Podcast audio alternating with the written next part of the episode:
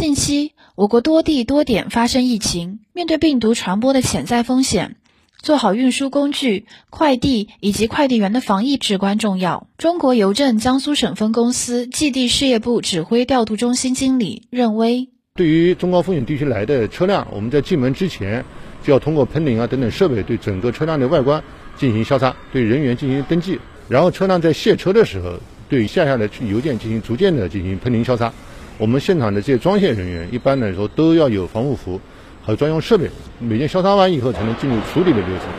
在中国邮政江苏省南京市邮政分公司中山陵营头部，快递员正对当天的邮件包裹进行分拣。中国邮政江苏省分公司运营管理部投递管理员吴元武：我们在内部作业的时候呢，是每天都安排员工测体温，然后做到。佩戴口罩、勤洗手等防护措施，对邮件、车辆和场地定时进行消毒处理。然后在外部投递的过程中呢，通过无接触投递的方式来进行配送，就是和收件联系，请他们到小区门口来领取，以及到我们投递网点来自取。当前，全球正在经历新冠肺炎疫情第四波流行高峰。